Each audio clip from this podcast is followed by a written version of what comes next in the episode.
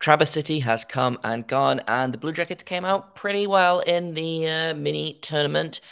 So let's talk about that today on Locked On Blue Jackets. Locked On Blue Jackets, your daily podcast on the Columbus Blue Jackets, part of the Locked On Podcast Network. Your team every day.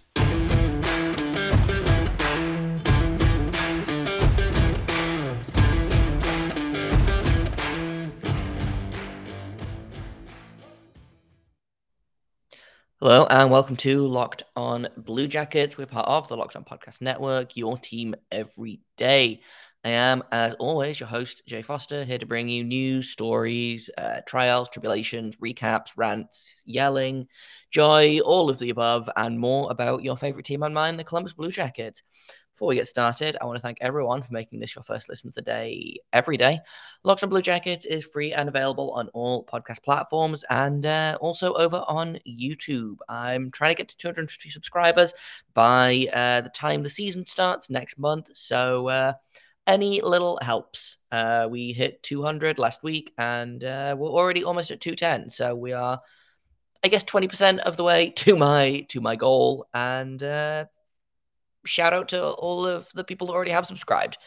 Uh, I appreciate all of you. Uh, today's episode, we're going to talk about Traverse City. We're going to talk about prospects because the Blue Jacket prospects had a pretty good showing, I think. Uh, so we're going to talk about who impressed, who maybe needed to do a little bit more work, and uh, maybe some unsung heroes of the tournament as well. So I guess let's uh, let's start off with just a quick recap of how the tournament went. Uh, the Blue Jackets or the Baby Jackets played three games. They played against the St. Louis Blues, which they won six one, I believe. Uh, they lost to the Baby Detroit Red Wings, and then they beat the Baby Maple Leafs uh, 3 2 in overtime uh, yesterday afternoon. So they went 2 and 1 on the. I, it's a weird thing to call it a tournament because for me, a tournament implies that there's like a winner and a cup handed out at the end, and that doesn't seem to be how like what's going on right now. So, um, Blue Jackets went two and one and had some really good performances, mostly from guys that you would expect. Um, so Kent Johnson, for example, let's uh, let's start talking about him because he was, I think, one of the two best players for the Blue Jackets in this tournament. Um, I have a, a another guy that I'm going to talk about in a minute that I mentioned briefly on today's episode of Locked On NHL. But uh, let's start off talking about Kent Johnson. Uh, six points, he had two goals, four assists in three games, which I think honestly is what a lot of people were expecting. Um, you know, he's had he's had a big year. He's had a big 2022 so far. Um, attempt for attempt number one at the world at the World Juniors. Uh, college, made it almost to the Frozen Four final, uh, played in the Olympics, played in the World Championships for Canada, played in the second attempt of the World Juniors, won a gold medal. Uh, prospect camp or development camp, I guess, uh, the rookie tournament, and uh, he's going to be making his training camp debut, I guess, for the Blue Jackets as of next week. So uh, it's all it's all very very exciting. Uh, Kent Johnson's played a lot of hockey, but he looked I thought he looked really good out there. Um, I kind of have been tweeting on and off about the the whole tournament. Kent Johnson, I think there are still some steps that he needs to take. I don't think he has. Well, obviously, he hasn't even almost reached his potential. He's you know 19 years old, um, but I really really liked his game, and I think what's what's really interesting about Kent Johnson is, and I mentioned this on Twitter, the foot speed is not necessarily all the way there yet, and I think the footwork, the skating definitely needs a little bit of definitely did a little bit of work. But and this is something that kind of a lot of prospect guys have said, his hands are so good and his passing is so good and his uh, situational awareness, I think, is so good that it almost makes up for the weakness in the lower half of his body because I feel like there were at least five or six times a game where he would have the puck and I would be like, oh, he's going to lose this. And then suddenly he does some weird, like, stick handling thing and somehow he comes away with the puck. Uh, scored two goals, uh, one against the Red Wings and one against the baby St. Louis Blues. And, uh, I think he just had a really, really good tournament. Um, but I mean, we're not looking at Kent Johnson as a goal scorer. I don't think. I think he's a he is a playmaker. And uh, I just I really liked I really liked how he played. Um, I thought his pass to Marchenko for the game winning goal against the uh, the Leafs was phenomenal. Uh, the pass to Jordan Dumais that opened the scoring as well against the St. Louis Blues was fantastic. Like, just he makes these incredible passes like it's nothing.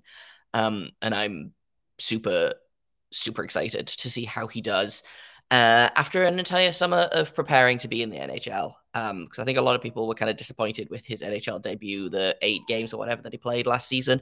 Um, I'm expecting big, big, exciting things from training camp. Um, and the other thing about Kent Johnson as well is he played center in this tournament. Um, he played wing most of the uh, eight games that he was with the Blue Jackets for last season. Uh, he played wing for Canada and he played wing for basically his entire college career. Um, he played on uh, Matty Beniers' wing. So he has not played at center a lot, but I thought he held his own pretty well. Um, I I really liked, like I said, I just I really liked all of his game. Um, I think there's definitely things to work on, and I think it'll be interesting to see how he looks against the rest of the team in training camp. You know, the the guys that have been in the NHL. But I'm, I, I just, I'm just I'm super excited about Kent Johnson. He's an exciting player. Is he the best player? on the team. Is he the best prospect that the Blue Jackets have? Maybe not, but is, I think he might be the most exciting. Um, so two thumbs up to Kent Johnson. Um, in a minute, we're going to talk about uh, Jet Greaves, who was my other choice for uh, best player of the of the tournament for the Blue Jackets. But first, I've got to tell you all about Bet Online because Bet Online is your number one source for all your pro and college football betting needs and sports information this season. You can find all the latest football league developments, game matchups, news, podcasts, uh, including the opening week's games. They uh, they kicked off a couple of weeks ago. Football is in full swing. The NHL is going to be back real, real soon. So uh, if you want to put money on, hey, here's one. Put money on Kent Johnson winning the Calder. I think that could be uh, a really fun bet. That's what I'm going to be putting my money on. Uh, and BetOnline is also your continued source for all your sporting wagering information, including live betting, esports, and scores. The fastest and easiest way to check in on all your favorite sports and events, including MLB, MMA, boxing, golf, uh, football, basketball, hockey, uh, any sport that you can think of, BetOnline probably has the odds and props for that. So head to the website today, that is betonline.net, or use your mobile device to learn more about the trends and action because betonline is where the game starts. So let's talk Jet Greaves, who was my other choice for uh, best player uh, for the Blue Jackets at this tournament because Jet Greaves uh, played, he only played a game and a half, um, but I thought he was phenomenal against the Blues. Um, didn't play against the Red Wings, but I thought Pavel Cajan or Cheyenne, I believe it's pronounced, uh, played okay against the Red Wings. I thought he was very good against the uh, Maple Leafs. I thought Jet Greaves was also very good against the Maple Leafs. Um, Jet Greaves is another guy that's had a really kind of interesting journey this year. Um, went to the last Traverse City as a uh, basically a, a free agent signing. Um, he did his time in the OHL, didn't play last season because of the the COVID whatever, um, and then came in, signed an AHL two way deal with the ECHL. I was like, okay, he's probably going to sign most of the season with Kalamazoo.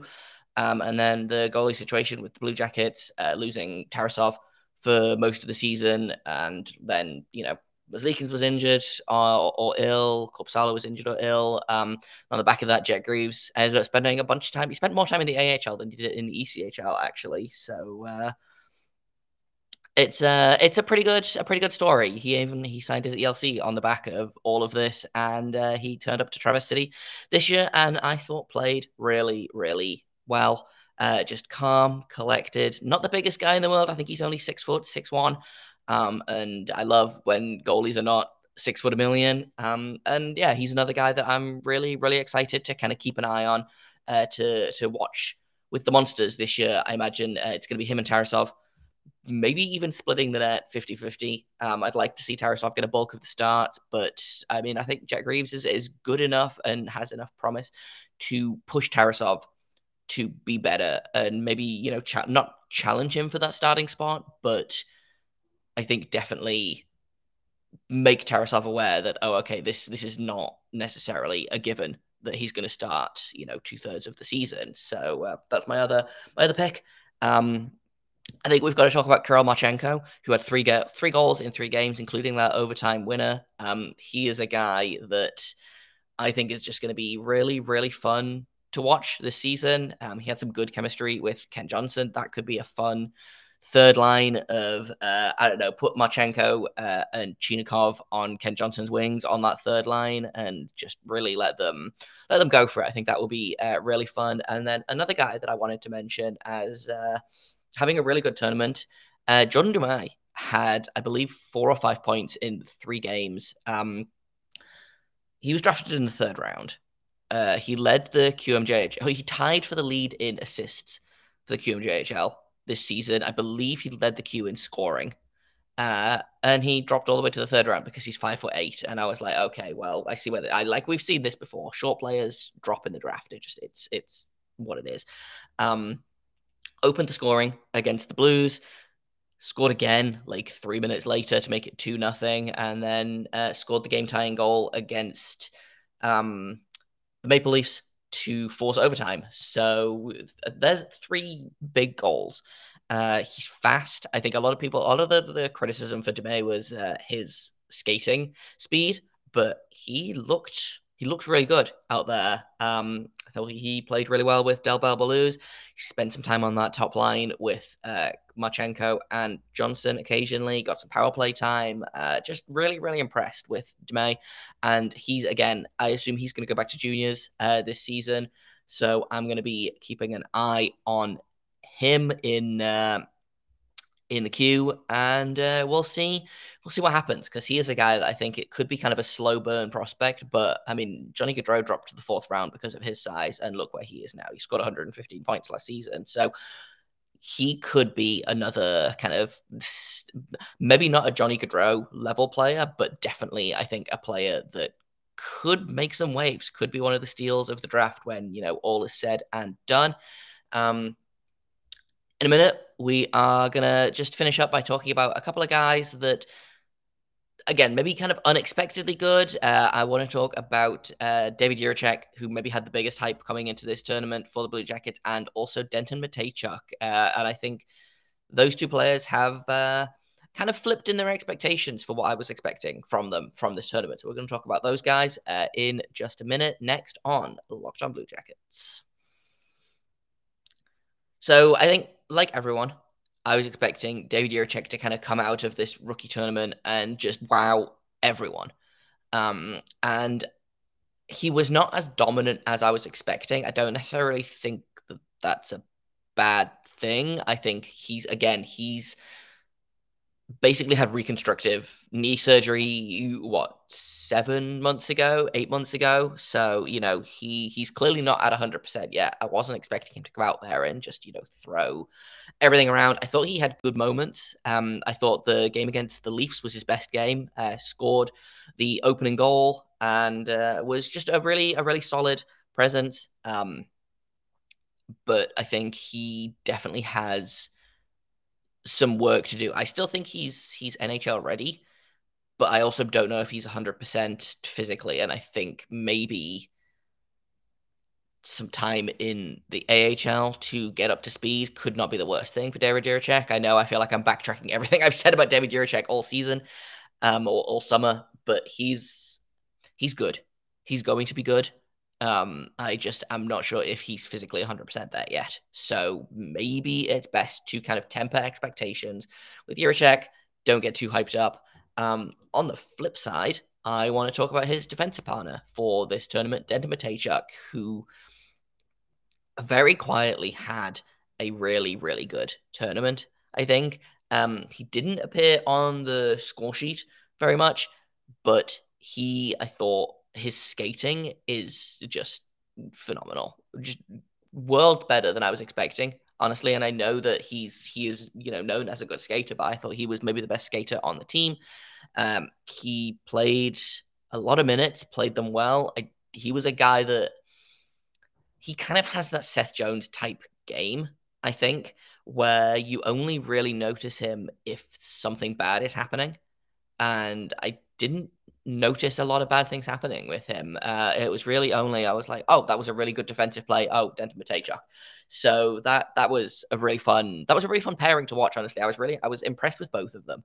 Um, I know I feel like I've just said that David Jiricek wasn't that impressive, but I think again he was. I was expecting a lot from him. He didn't necessarily deliver a lot, but I think he still had a good tournament. Um, again, I think his best game was the Maple Leafs, but I think Mateychuk was quietly very good for the entire tournament. Um, and it could make for an interesting training camp. Again, I'm really excited to see what Mateychuk does when he gets on the ice with the big boys. It's really it's really easy to watch these rookie tournaments and be like, "Oh, this kid is so good. This kid is going to fly through the NHL." Um, because at the end of the day, they're playing against you know kids their own age. You know, 20. I think the oldest player is 22 or 23. So it's really easy to kind of look and be like, hey, this kid's real good, but he's playing against 18 year olds, you know? And so I'll be really interested to see. I think Johnson um, is going to be fine, but I'm really interested in specifically Jiricek and Mateychuk. Uh, probably more Mateychuk than Jiricek because I feel like uh, Jiricek has been playing um, with men for a while now. Mateychuk has been playing over in the WHL, so I'm excited to see what he does when he's on the ice with, you know, pros essentially. Um, so those are those are the guys that kind of impressed me through training camp, um, or not training camp, excuse me, Traverse City, or guys that I thought maybe, hey, we wanted a little bit more from, but did not necessarily have a bad tournament. Um, another guy that I just wanted to mention briefly, uh, Roman Ahcan really kind of was a, a a, a, gem to find for the Monsters last season. Uh, came straight out of college. Um, turned up at the Traverse City tournament, and again, I think quietly had a really good tournament. Again, I think his game against his uh, game against the Maple Leafs was his best game of the tournament, and uh, just he's a he's a guy that again I think I'm going to keep an eye on. Um, I don't necessarily know that he's going to make it to the Blue Jackets this season or ever, but he's a guy that I think could turn into a really good player for the Monsters, and uh, that's not nothing, you know.